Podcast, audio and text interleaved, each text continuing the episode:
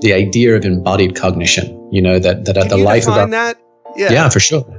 So fundamentally, it's just the idea that our bodies and brains work and live and function together. So, you know, 90% of the serotonin our body generates is generated in our gut. You know, there's more and more research about our microbiome and its impact on disease, health, well-being. The idea that when you, you know, when you hold a pencil in your mouth and it activates smile muscles and then you're tested on psychological batteries, you will report being happier. If you hold it between your lips and you activate frown muscles, right? You, if you find yourself sad or give somebody a warm cup of coffee, they will rate their professor as more friendly and outgoing. Give them a nice cold glass of water and they, they rate them as more distant. Like it's literally laughable how literally our bodies shape our, our body brain connection and therefore our mind and, and mental states. You're just listening to Jamie Wheal. What's up, my friend, and welcome back to another episode of the Legendary Life Podcast. I'm your host, celebrity trainer, and high performance health coach, Ted Ryce. This is a podcast for men and women who are looking to boost their energy and upgrade their health. So get ready to learn proven health, fitness, and mindset strategies to unlock your full potential. And that's what today's episode is all about. It's another best of episode, and it's with Jamie Wheal of the Flow Genome Project. And if you don't remember my interviews with Steven Kotler, because he's the other side of the Flow Genome Project, they're all about this state of flow. And the state of flow is something I'm very passionate about because it's the thing that so many of us are missing in our lives. We'll work out, we'll eat well, we'll take supplements, we'll upgrade our sleep, we'll manage our stress. But many of us won't step outside our comfort zone. But that is where all the growth is. If you're looking to become a high performer, you must learn about this concept and implement it in your life.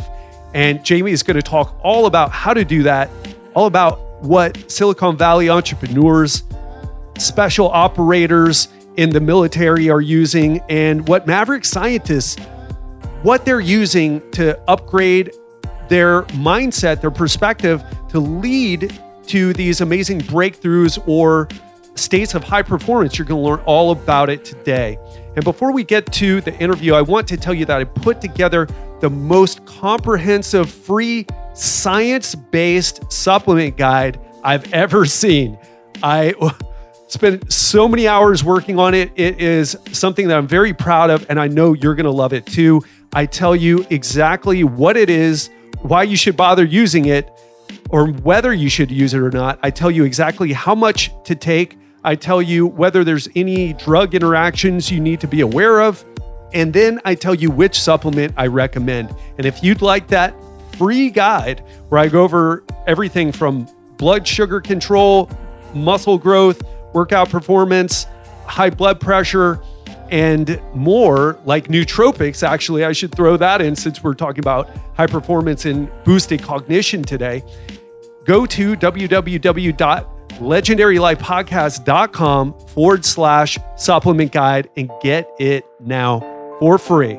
All right, I know you're going to love this episode with Jamie Wheal. So let's step into today's episode. Jamie, really an honor to have you. You're someone who I look up to. You're someone who is a leading expert on human performance. You work with Steven Kotler as the director of the Flow Genome Project. I've had Steven on a couple times, and just a pleasure to finally connect with you. Hell yeah. Glad to be here, man.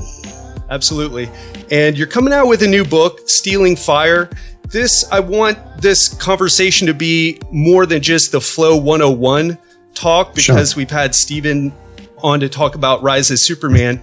But before we get into that, we haven't had you on the show. Can you tell the listeners about, well, first of all, how you describe what it is that you do?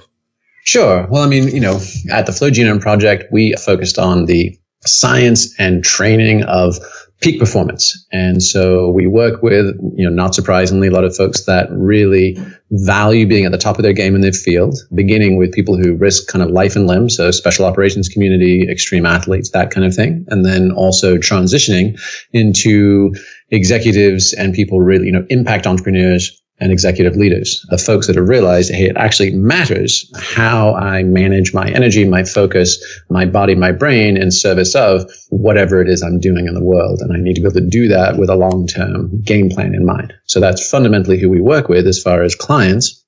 And then on the research side, we do our best to both kind of collate and integrate, synthesize, and even accelerate the research in a bunch of different domains, ranging from, you know, psychology to neurobiology to kinesiology, you sort of, you name it across all these disparate disciplines. What happens when you put them all together into one high functioning human? And then how can we use and put together the varying insights, which sometimes live in sort of little fragmented silos. No one's talking to each other. If you don't read the particular peer reviewed journal, you would never would have heard about it.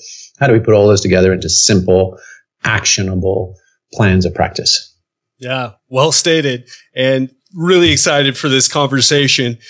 Steven has this great story about how he got Lyme disease and started surfing and that sent him on this discovery of flow, this journey to discover flow for himself. And mm-hmm. I'm really curious, what is your story? How did you get into the science of optimal human performance? What was yeah. it that inspired you? Yeah, I mean, you know, fundamentally, it was those experiences that started for me with action sports like skiing, mountain biking, windsurfing, kite surfing, those kind of things, uh, live music events, dabbling with various entheogens. You kind of, you know, put all those three buckets together and was like, okay, this feels super alive, real, grounded, amazing, magic, mythic living. What the hell is going on here? So my inquiry actually was backwards. I, I started with the kind of cultural piece of like, oh, once you find yourself in, you know, what, what in the book Stealing Fire we categorize as ecstasis, which is a big blanket category, which includes flow states, but it also includes any other practices that get you into a non-ordinary state of consciousness where you have an experience of selflessness and timelessness and even effortlessness and most importantly richness. Like you get jacked into the information layer and how whatever you want to call that and people have all kinds of names for it from the mythic to the religious to the philosophical to the technical but let's just you know for now use a pretty bland placeholder of the information layer. There's just a fuck ton more info out there when we get out of our waking state consciousness. And typically it's pretty awesome slash terrifying. So i became super curious as to oh what's going on here? And that's what I pursued it through uh, historical anthropology, through literature, philosophy, comparative religion. I was like, okay, where have there been times in the past where folks uh, had their finger on this pulse? And then that led me into developmental psychology. And then that led me into the neuroscience and neurobiology. I mean, honestly, I don't give a hoot about the neurobio. It just happens to be the flavor of the month slash year slash decade. So it becomes a helpful translating story in the vernacular of the people that are interested in learning it in this way. But you can come at this through half a dozen different pathways. It could be the Budo traditions, the martial arts. It could be the monastic traditions and contemplative life. It could be the tantric yogic traditions. It could be the psychonaut traditions. It could be the action sports spaces. And really what that's what I think we find so interesting and what we are so psyched to talk about in our book is, hey, it ceases to be about which subculture or tribe you're from these days we have access to the keys to the kingdom. And once you realize that underneath these surface experiences and the specific doorways you walk through with all the tribal affiliations, right? Once you walk through the door, you're in the same goddamn place and the neurobiology is practically identical. I mean, there's some unique and important differentiations, but in the same way that like Joseph Campbell came up with the hero's journey, right? And he articulated that it was the sort of, it was the mono myth that, you know, underneath many, many world traditions, there was a singular story, right? And he caught a, you know, a ton of appropriate flack from anthropologists in the actual field. We're like, dude, you're steamrolling a bunch of variations and difference and you know and that's not that cool. But the flip side is is having that monomyth idea unlock made it accessible for a ton more people. Mm. And in some respects, we're offering the, the, the neuro, the neuropsychobiological hero's journey alternate, which is like, there's only one story here, man. And this is what it looks like. It looks like a move from beta waves and prefrontal cortical activity and norepinephrine and cortisol to slow alpha to theta to a deactivation of your prefrontal cortex and a hyperactivation of lateral connectivity in your brainwave states. It, it includes norepinephrine, dopamine, cortisol, anandamide, oxytocin, and serotonin. You get you get these pumping through your systems, probably even some tryptamines if you're really playing the game skillfully, right? And this is what it looks like from the inside. And it doesn't matter. So, you know, in our book, we're focusing on three categories. We're saying, hey, flow states, whether sort of creatively or athletically pursued, you know, by yourself or with others in, in kind of collective flow states. So that's one subcategory. The next would be meditation and mystical states. And these days you have to sort of include not just sitting and praying or sitting on a cushion, right? You would also include sexually derived ones if they're, you know, intentional and purposeful, as well as smart tech and biosensors. So transcranial magnetic stimulation, you know, EEG stim, all, all the kind of neuro and biofeedback that's going on that can put you into those states. And then finally, psychedelic and pharmacological states.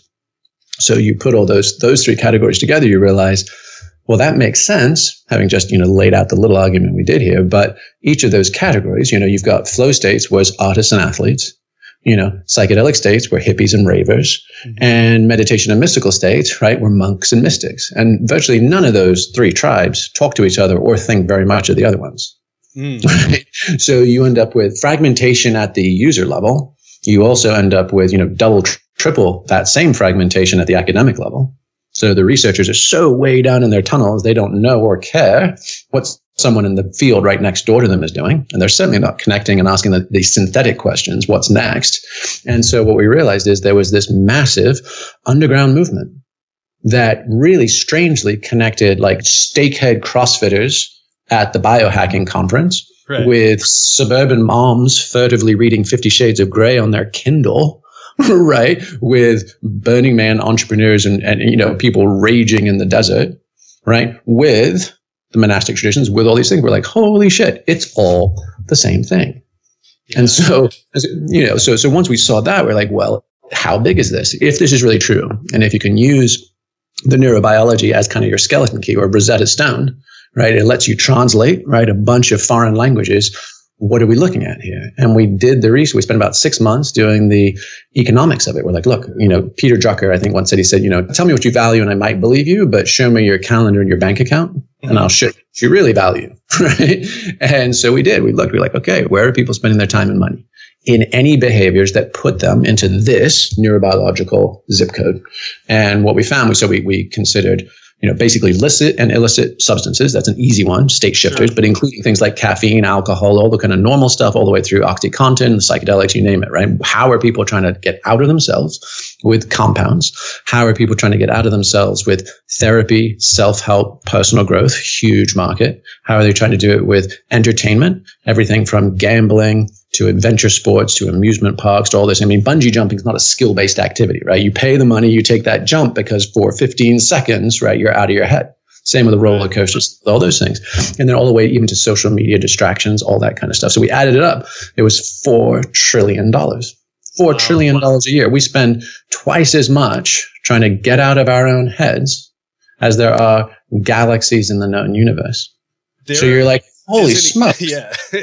That's an right. incredible amount to unpack, Jamie. And you, you said so much there. And just in case someone may be a bit like, whoa, that is a lot thrown at me and a lot of disparate ideas all put together. And I love the analogy with the monomyth, right? Mm. Because in, in spite of the criticism that you said that mm-hmm. Joseph Campbell received for it, he was looking at, hey, there are more similarities here than differences. And that was the focus. And that's what you're saying with these paths to attaining this state of transcendence. And I want to take things back a little bit just so people even know why, why I asked you to be on the show is because much mm-hmm. like when you shared your story, I didn't even know there was a name for flow states or that, that experience. And you know, I've had a lot of things happen to me in my life. I don't know if you had read my story or not, but people are always, you know, I, I lost a lot of people. My mother died. My brother mm. was kidnapped and murdered. My sister committed suicide. So the, yeah, it's, it's a crazy story, but people are always asking me, like, what did you do to get through it? Like, how did you do it? How did you overcome those things? How are you still like happy, positive person? And mm-hmm after I started learning about Steven Kotler and what and Jamie Wheal and the Flow Genome Project and started learning about flow, I'm like, I didn't even know there was a name for it. I just went after exercise. I tried to modify my biology with taking supplements. I had mm-hmm. tried talk therapy before. I'd been to psychologists, but it wasn't until I started going after experiences yeah. that I started to change as a person. Those states that I was in before started to shift and those down states started to become less and less. And I want to go into an idea that you talked about in your voice and exit uh, talk, which is really that we've been going about things backwards with personal development, with psychology, with peak performance. Can you talk a little bit about how we've been focusing on the cognitive approach and this psychological approach? And now you're proposing that we start to address our underlying biology, right? We address how the human body is supposed, or human brain is supposed to learn by experience. Yeah, sure. I mean, in some respects, that's kind of the thrust and point of the whole book, and really of our of our whole work at Flow Genome Project, which is just the idea of embodied cognition. You know that that at the life of our, that. Yeah. yeah, for sure. So fundamentally, it's just the idea that our bodies and brains work and live and function together. So, you know, 90% of the serotonin our body generates is generated in our gut.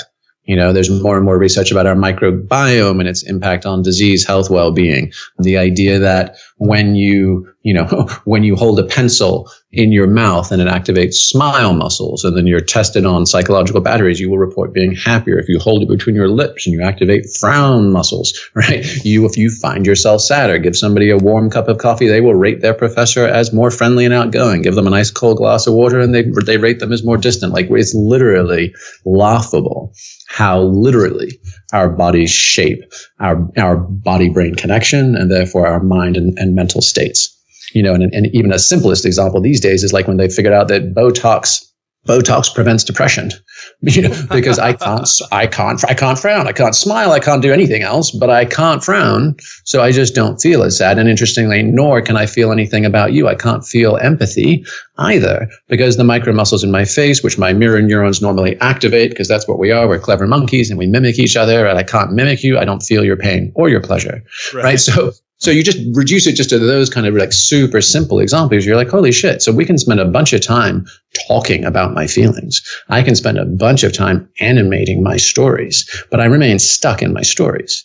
Right. So even if I quote unquote succeed, I've just won at the game of getting energy from other people around me to validate my story, my narrative. And you realize, oh, there's a longer lever.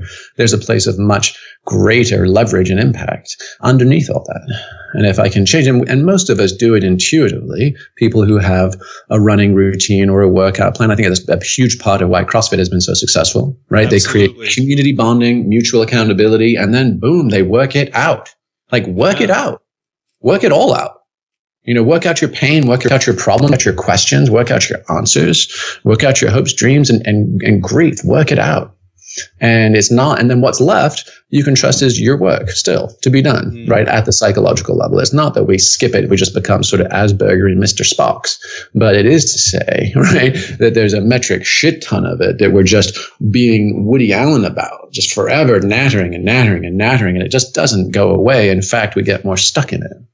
So the thought with embodied cognition and the thought with what we would propose is do a whole, you know, body, mind, spirit integration and work at the lowest level you possibly can to get the maximum leverage. And only when you've exhausted all that low hanging fruit, right, do you roll up to the next level to address it. And an example, you know, that, that comes to mind after you sharing a little bit about your personal experiences and life story is that moments outside our waking consciousness. So moments where I kind of set aside my burdens and my worries and my inner story, profoundly healing, even when they have only happened once in life. So Willoughby Britton was at Brown University. She studied near death experiences, super traumatic. I nearly died. Holy shit. And in fact, those people ended up reporting uh, off the chart life satisfaction and their brain structure and brain firing patterns change. So you have a singular event, really tricky to repeat, but there you go. Then Roland Griffith at Johns Hopkins was like, okay, I can't do that. I can't nearly kill people to see if it helps them. But let me take terminal cancer patients. He gave them three grams of psilocybin, so a pharmaceutically prompted tunnel of light experience. So they have it, they have an ecstatic experience, right, that he could control and modulate. And three grams was exactly the right amount. It was enough to give people a profound experience, but not enough to have them have any kind of psychological casualties. And, you know, eight out of 10 reported as, as one of the top five most meaningful experiences in their life. Four out of 10 reported it was the most meaningful, you know, and life changing. And then they extended that to smoking cessation. They extended that to a host of things. And then you realize, okay, interesting. So now we've got random trauma, near death experience. You've got pharmacologically prompted or primed. Then on the West Coast, they had a bunch of US Marines, PTSD sufferers, deeply struggling and having a really hard time shaking it off. Those guys did five weeks of flow, action sports, surf training, plus a little talk therapy to help them unpack and make sense of it. Comparable results. They did MDMA therapy with childhood abuse, sexual trauma, and again, war trauma. Those guys had one to three sessions. And then in, with meditators, similar protocols, meditative practice for 12 weeks all had comparable results. So you realize, oh, accidental, neurochemical, physiological in the case of like flow states or contemplative. Each one of those helped people step outside their waking consciousness, help them get into a more integrated and embodied state. And that when they get back into their day to day monkey suits, mm-hmm. even with past pains and struggles, they carry that load a little lighter. And for many, those results are so profound that, I mean, they outpace the prescription pharmaceuticals, Prozac and Zoloft, right? They outpace years of talk therapy. They outpace all of the normal, right? Interventions that haven't really been working and they really point the way to a future where you're like, oh wow, there's just there's a lot of other tools in our toolkit in order how to optimize, heal, and then really excel and thrive.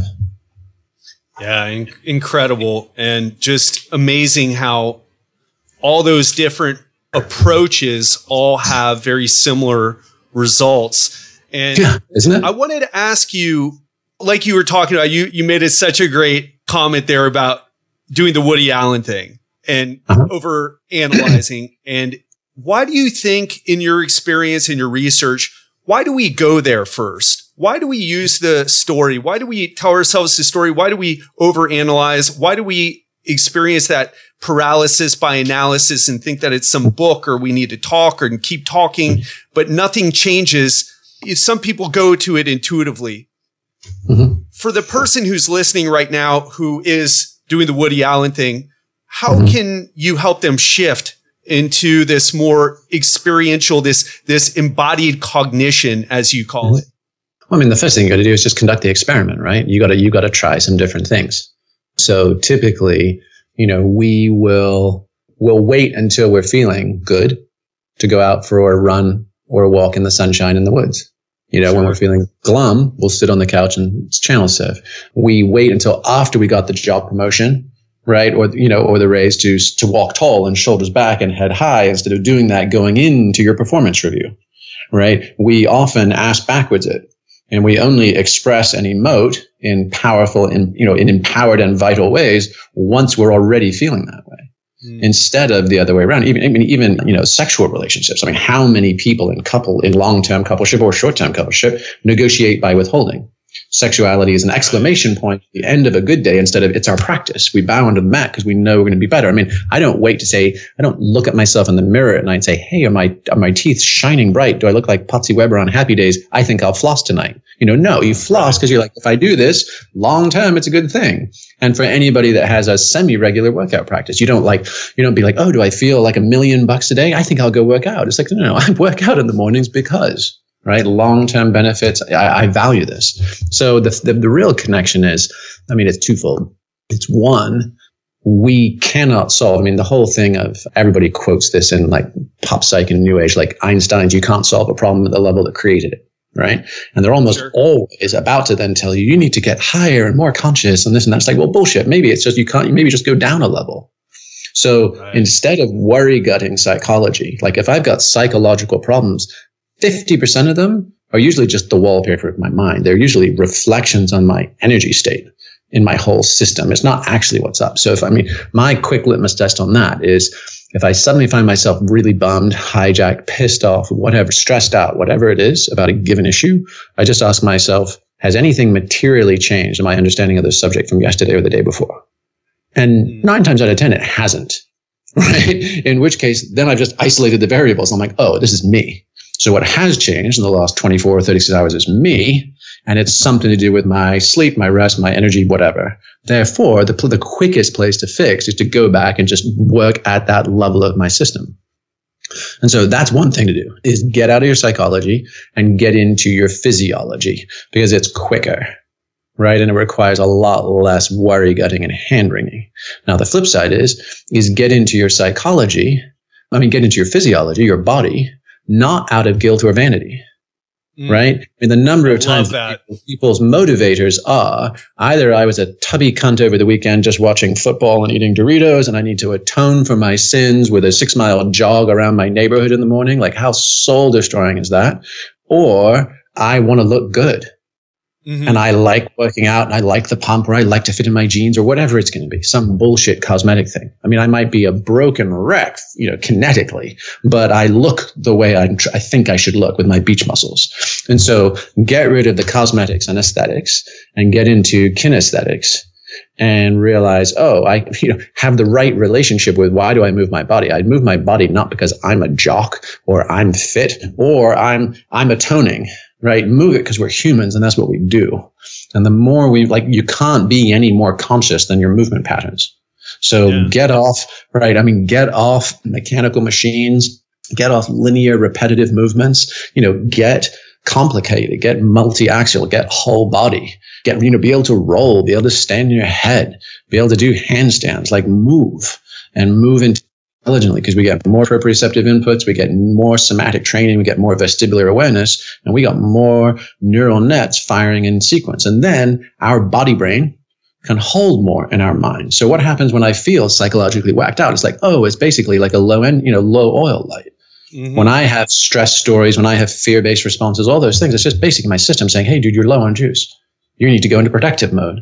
So I can either animate all my stories about that and usually be pissed at someone or needy or whatever it is or i can seek to i can address it at the level of my you know my root physiology. So those would be the two games to play. Would be don't dwell on our psychology just because it's the only place we think we know where we are and don't have such a superficial relationship to our physiology. Like embrace embodiment because we're humans you know oh, and do that oh, man. first.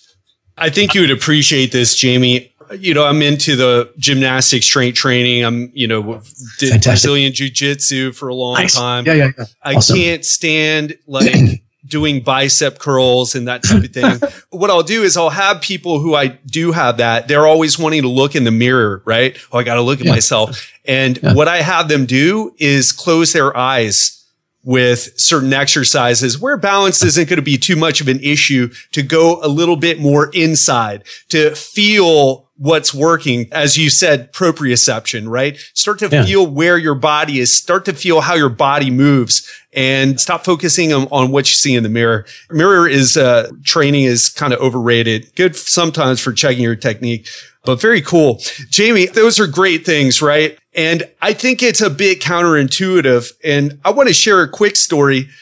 I got into an argument with Giselle the other day and I was angry. I did a meditation app, right? The 10 minute headspace meditation.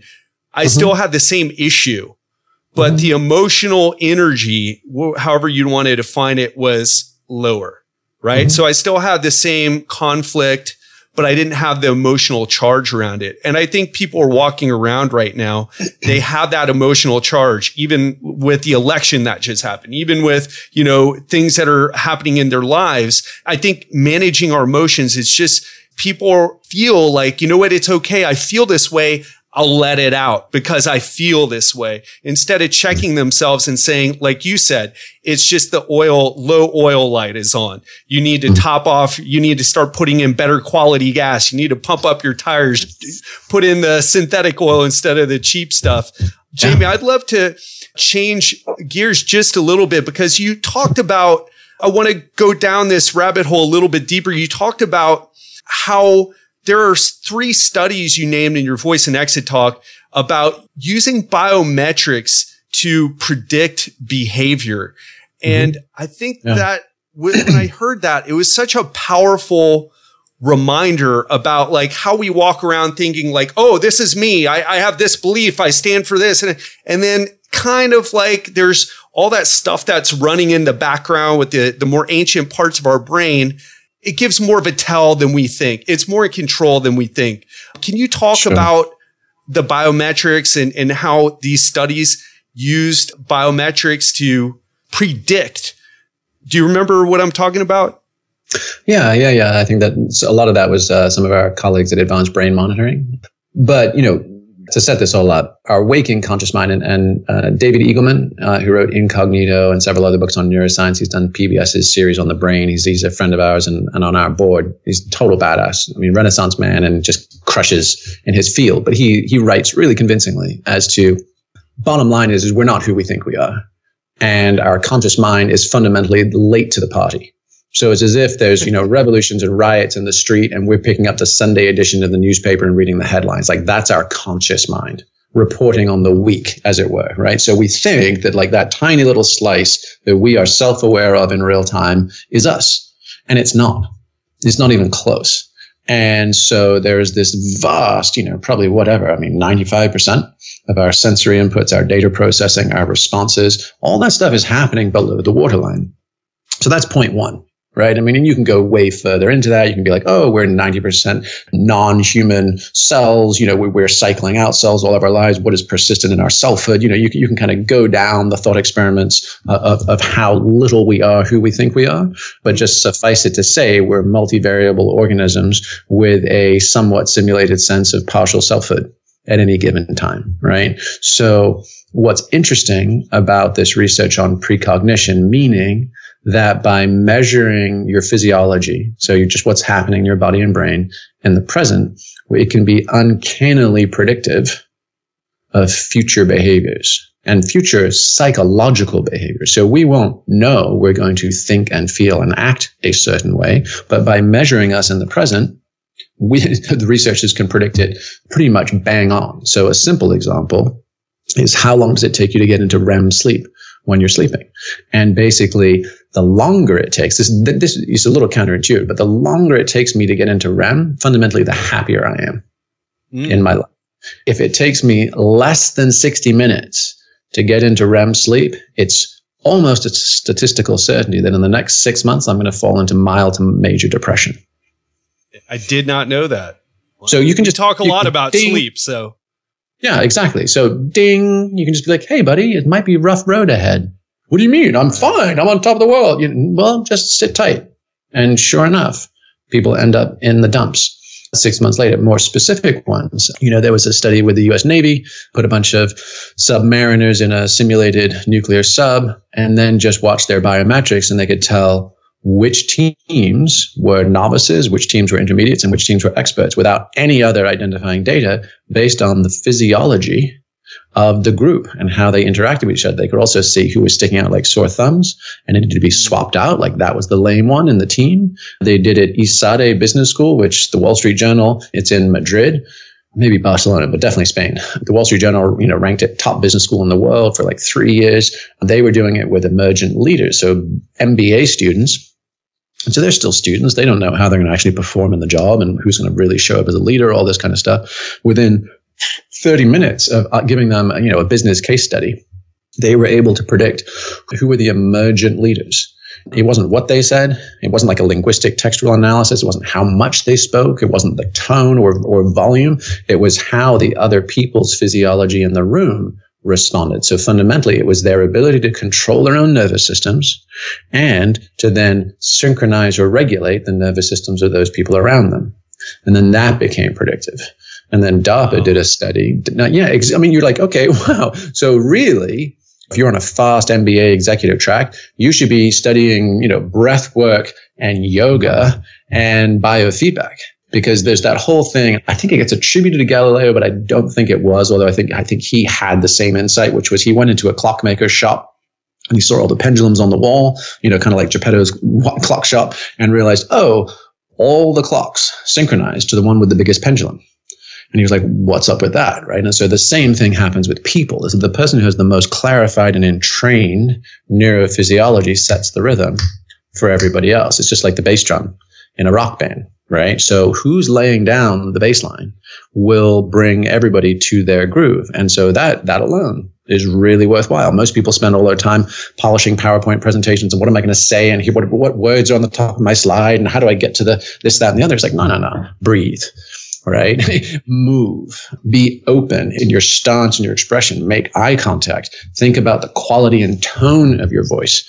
Right? Think about breathing from your diaphragm like you much more like all, you know, all the world's a stage and, you know, men and women just players upon it, right? I mean, it's, it's that.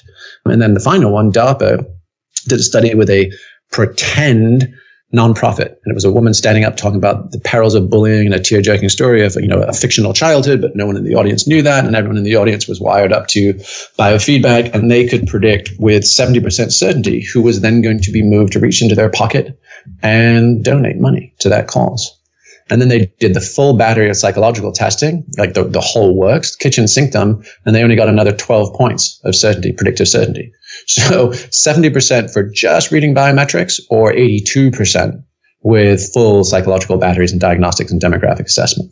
So you realize, oh, wow, uh, parts of us know what's up long in advance of our conscious waking selves having any idea. So you would then, if you reverse that, you're like, well, if I can move and modulate and, and tune those parts that are my early warning systems, I can steer around big potholes and cliffs. And that's the same with, you know, the REM sleep. That's the same with any of these things. So that fundamentally shifts. I mean, if you, you know, if you really let that sink in, you're like, well, then who the hell am I? right? Who the hell am I if my neurophysiology in advance is predicting and dictating in a lot of ways my inner, the life of my mind that I would swear to God is me in the moments it arises when really that's the last that's the last piece of the puzzle to slot into place. So David Eagleman, right? He talks. He, he has a great phrase. He, he, if anyone hasn't seen his TED talk from the main stage uh, two years ago, he, he talks about um, our umwelts, right, which is reality that we can perceive. So dogs can hear dog whistles, and sharks can detect electromagnetic fields, and snakes can feel heat, and bees can see, you know, you know, ultraviolet light, and all those things. So like, there's a massive data out there microwaves, x-rays, all of it, right? And we can only perceive a fragment of it because of our five senses and how they're attuned.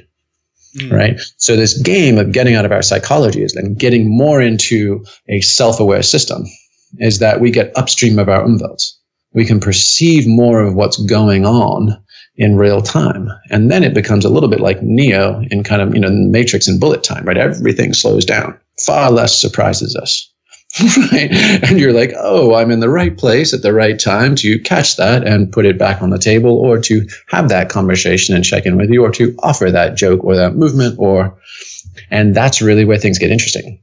And then you're, you, you know, you're approaching a sort of cognitive event horizon, uh, as it were. The world slows down and becomes a lot more fun. I could listen to you talk for hours and I, mm-hmm. lo- I love this I'm just fascinated by this perspective. I think it's missing from my field, the health and fitness field, which is why I'm trying to help bring that to the health and fitness field to, like you said, mm-hmm. like stop focusing on this superficial, start focusing on this embodied cognition. Have you read Neuroscience for Leadership by Dr. Tara Swart, MIT neuroscientist? Mm-mm. No, it's a fascinating book. I don't, I'm not going to get into it, but she talks about how testosterone and cortisol, if how basically our hormones and very similar to what you said, how our hormones, how our neurotransmitters. She even makes the argument. She wrote the book with like two other people. I forget exactly who they were, but how it was a quip, right? But she was saying like before world leader sits down to negotiate something very important, make sure their cortisol is low, their oxytocin is high, so that they're actually connecting with people and not you know, disturbing or not letting their physiology, their less than ideal physiology mm-hmm. create bad situations in the world. Uh, just curious. But Jamie, let's bring this down to a more practical level. You provided such an amazing overview. We've talked about psychedelics and exercise and sleep and, you know, this idea of embodied cognition and precognition, how our bodies show up or, or how our, our consciousness, the I, the, you know, is a bit late to the party. Let's give some practical steps what can you share from your book? If I am hearing this for the first time and my mind is blown, what steps should I start to take? Obviously, mm-hmm. exercise and, and some of the other things that you mentioned, but could you map out kind of optimal, like a beginner's optimal performance regimen, peak performance regimen? Yeah, I mean, we we could do this super simple, which is you know so simple that no one can make money selling it, and most consumers conditioned to want to buy things for to fill their lacks and needs are going to be somewhat underwhelmed, right? But it's fundamentally okay. sleep, sleep more, you know, move often, be grateful, make love, right? Eat real food, and pay attention. And each of those is a life's work and all of them foundation and supportive. So if you really did those things, your life's going to rock. And if you miss them, any even one of those, it's going to be that much harder and you're going to need to compensate in other places. Said a little bit more complicatedly, so hopefully it satisfies the, you know, the, the tech nerds out here you know, we live trapped in a monophasic culture, meaning it just there's one channel of waking consciousness, and it's the prison house of our neurotic selves. It's why we're stressed, anxious, depressed, um, and all, all those things. Right? One in four of us are on psychiatric meds, so clearly it's out of whack. Right? right? So the first step would be how do I engage in state management, meaning changing the frequencies of my consciousness deliberately, repeatedly, and cyclically? And how do I practice active recovery? So what might that look like? Let's just assume all of us have some block between six and 10 hours a day of like busting our ass, making a living and providing. Let's just assume that for the, for, as a generic placeholder. So when we're not doing those things, what are we doing? If you can control the first 90 minutes of your morning, meaning you don't wake up stressed, hitting an alarm, stumbling into the shower, going downstairs, microwaving a cup of coffee and picking something off and off, off you go into the, into the gridlock, right? Control your first 90 minutes right? And have it be deliberate. Have a nice transition from sleep to waking. Engage with some movement, with some hot water or, you know, some form of tea. Nourish yourself in the way that's right for you. I personally don't like to eat a lot until like mid morning, but I like to have something to kick me off when I first wake up. Move. Engage in minimum 15 minutes of like conscious, deliberate movement, whether that's yoga, whether that's calisthenics, whatever the hell it is, do it. All right. Engage in something that's mildly uplifting and stimulating. Stay the hell off your phone and out of your email right? Own that space, right? I and mess up you, on that one, right? If you own the first 90 minutes of your day, that alone, I said the other things, right? Of, of move more, you know, eat well and sleep a lot, that kind of stuff. Like, but if you do those things and you own your first 90, you can handle a hell of a lot more. The next is that would be like daily practices. Once a week, have a Sabbath, right? It's baked into the Judeo-Christian tradition. Leverage it. It could be any day of the week. It could be TGIF. It could be Saturday. It could be Sunday, whatever but have a day that you dedicate to the highest and best use of your life. We only get these things and then it's a cold reboot, whatever your philosophy, right? So have a Sabbath and it can be, I go rock climbing every Sunday. Awesome. I go water skiing. I go rock out to a live music every Saturday night. It's my practice. Make it. Make it where it's a change of state once a month, once a, once a quarter, once a year. Like your once a year should be some blow out the pipes week that has less than a 50% chance of success you know, that should be your bucket list shit. You know, once the season, shoot the goddamn moon. If you're not getting outside yourself in meaningful and compelling ways, you're cheating yourself of what you're here to do. And so daily practices are the ones where I need to use all my behavior hacks and, and accountability and all those things to ensure that I do them. They're my good foundational ones. And I might be tempted to cut them. But you get to your once a weeks, your once a month, your once a year. Those things are so goddamn awesome. I actually have to put in checks and balances to make sure I don't do them all the time right? And if you combine those two things, you build up your foundation, right? So you're tuning your nervous system, you're creating greater body brain integration, right? You're able to hold more juice without spilling it, right? Or overclocking your processor. And if you have those recurring non-ordinary states, however you're prompting them. It could be a nine day, it could be a weekend long or a nine day meditation retreat. It could be going to an ecstatic dance class or whatever, whatever. It just doesn't matter. They're all here and they're all available these days. But make sure you're ringing that bell with increasing vigor once, you know, in periodic means. And then it's like a potter, you know, with those kick wheels, whether, you know, those old ones that aren't electric, you, you big ass round stones and you kick it and it starts spinning and you kick it and it's got so much momentum that you can then throw a pot, right? Oh, right? That's what our practices are like. It's like a kick wheel for a potter. You start slow and it's a pain in the ass, and that's your daily practices, but you keep at it, you keep kicking, you keep kicking. And the next thing you know, you got that thing humming. And then it can power through a lot of the things that would have knocked you on your ass before you put these practices in place. I love that. Absolutely. And it's all about taking that action. And just to be clear, I kill it on the, the exercise and the nutrition part, but I am checking my email and on my phone usually pretty early. I have a question about morning rituals. I love the one that you just stated. I've had Hal Elrod. Are you familiar with him at all?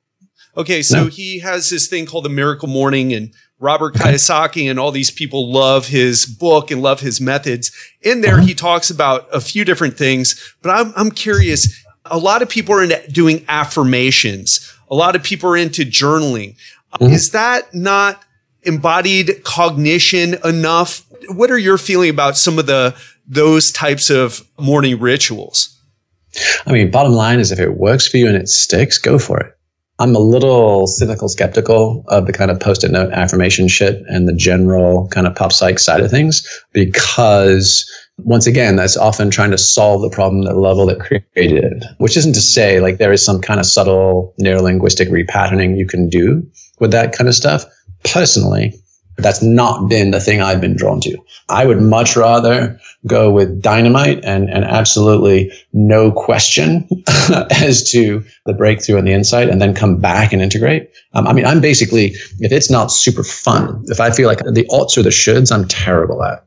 So I've never been able to stick with any of those things. But I always look back and I'm like, well, what are the things I've repeatedly, you know, effortlessly done in my life? And it's the things that give me a hit.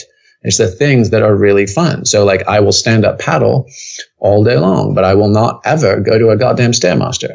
You know, like so so those kinds of things. I would love to go out and dance to righteous music and have all kinds of breakthroughs and insights as far as like, oh, the lyrics or the music or the, you know, the intersection of just moving your body and working it out. I'll do that. But I, you know, you have to put a gun to my head to get me sitting on a meditation cushion on a daily basis. Although I have just signed up for a friend's course and I think I'm signing up for 22 days straight wow. of meditation. And it's 90 minutes a day, which quietly terrifies me. So I'll let you know. I could be like, dude, I was completely wrong and I've been missing the boat all along. But as far as like, I'm just not a fan of pop psychology that sells and promises six easy steps or three easy steps to everything you've ever wanted and none of the pain and suffering.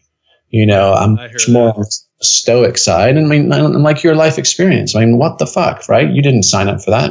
That happened and life happens and it's not always pretty.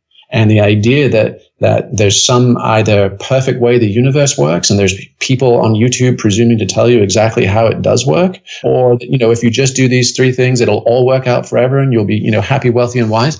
I think people are massively overstepping their mandate on that. I think it's like, look, the human experience is baffling. You know, I mean, Hemingway said the world breaks everyone, right? And some of us are stronger in the broken places. How do we be those people? The ones who celebrate the brokenness and who can sit in that with courage and conviction. So to me, like that's the point of shifting our states of consciousness. It's not to escape it. It's so that when we do come back and shoulder our loads again and keep climbing, that we have just enough, you know, light and sense of vision to keep going. You know, it's like guiding in the backcountry. You know, there's times where if you're lost in the forest, it is soul destroying and you don't know where you are and every step you second guess, right? But if you get a moment to climb up the peak and you punch up above the clouds and you're like, oh, we're in this valley and ah, there's that pass and on the other side, man, are meadows and pastures, then you go back down in the forest and, and it's just not as hard. You know where you're going right? And so that's the dialectic, that's the balance, which is seek peak states, right? To give you the vision and perspective to come back and do our work down in the lowlands, right? Where we can breathe and where things grow. And it can be hard, dark, and scary down there, but right, when once we've glimpsed more, we know why we're doing it. Seek peak states. I love it. Jamie Wheal, thank you so much for your time today, for sharing your knowledge, your wisdom. And it's been an enlightening conversation. And if you're listening right now, I highly urge you to get Stealing Fire, the book by Jamie Wheal and Steven Kotler. If this speaks to you, if you're more interested in seeking these peak states instead of the pop psychology of doing the five minute journal, which so many people have recommended. And I tried and I was like, what the hell? What is this supposed to do? I'm going to, I can stretch for 10 minutes and feel much better and be a better person for all the people around me. Then, then it didn't work for me in short. So if you're after optimal performance, peak performance, peak states so that you can be the best version of yourself so you can unlock your potential. I highly recommend this book. Jamie, where should they find out more about you and the Flow Genome Project?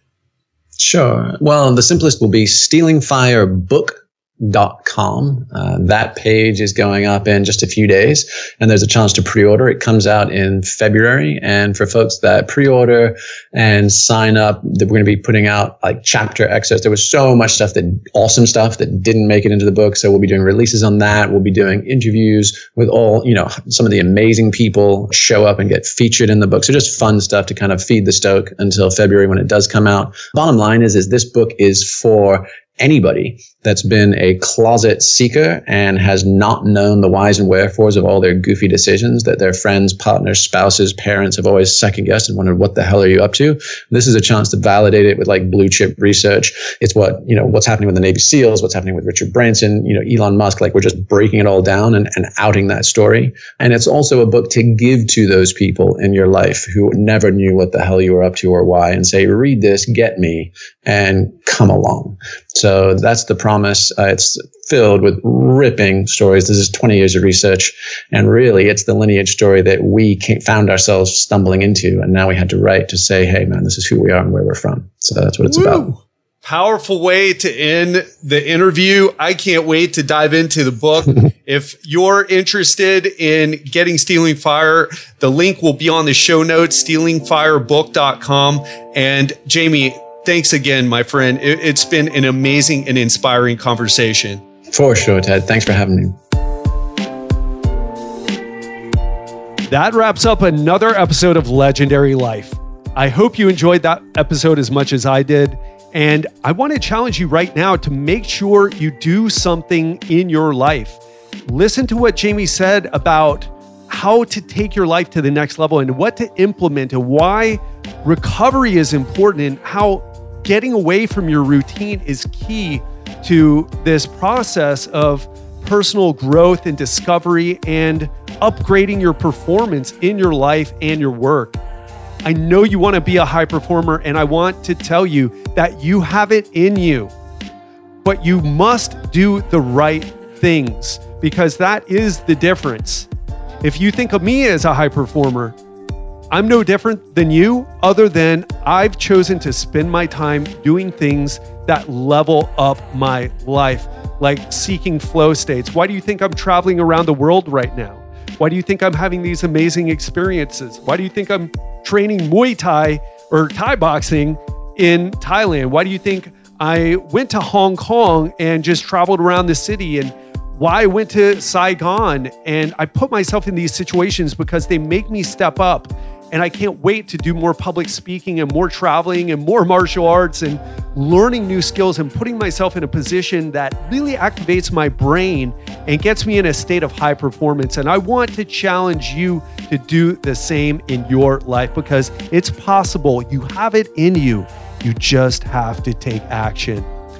That's all I've got for today. And again, if you want the most comprehensive free science based supplement guide that I've ever seen that tells you exactly what supplement to take, why you should consider taking it, because not everybody should take every supplement, how much to take, so the dosage, whether there's any specific interactions you need to be aware of, and what supplement I recommend. In other words, what brand I recommend. Go to www.legendarylifepodcast.com forward slash supplement guide. And again, I've got a supplement section on healing from injuries, blood sugar control, how to lower your blood pressure naturally, how to boost your workout performance and grow more muscle. And I have a whole section on nootropics. And it is an amazing guide. I'm very proud of it. And again, if you want it, it's there for you for free. All you got to do is get it. Hope you enjoyed this. Speak to you soon and have an amazing week.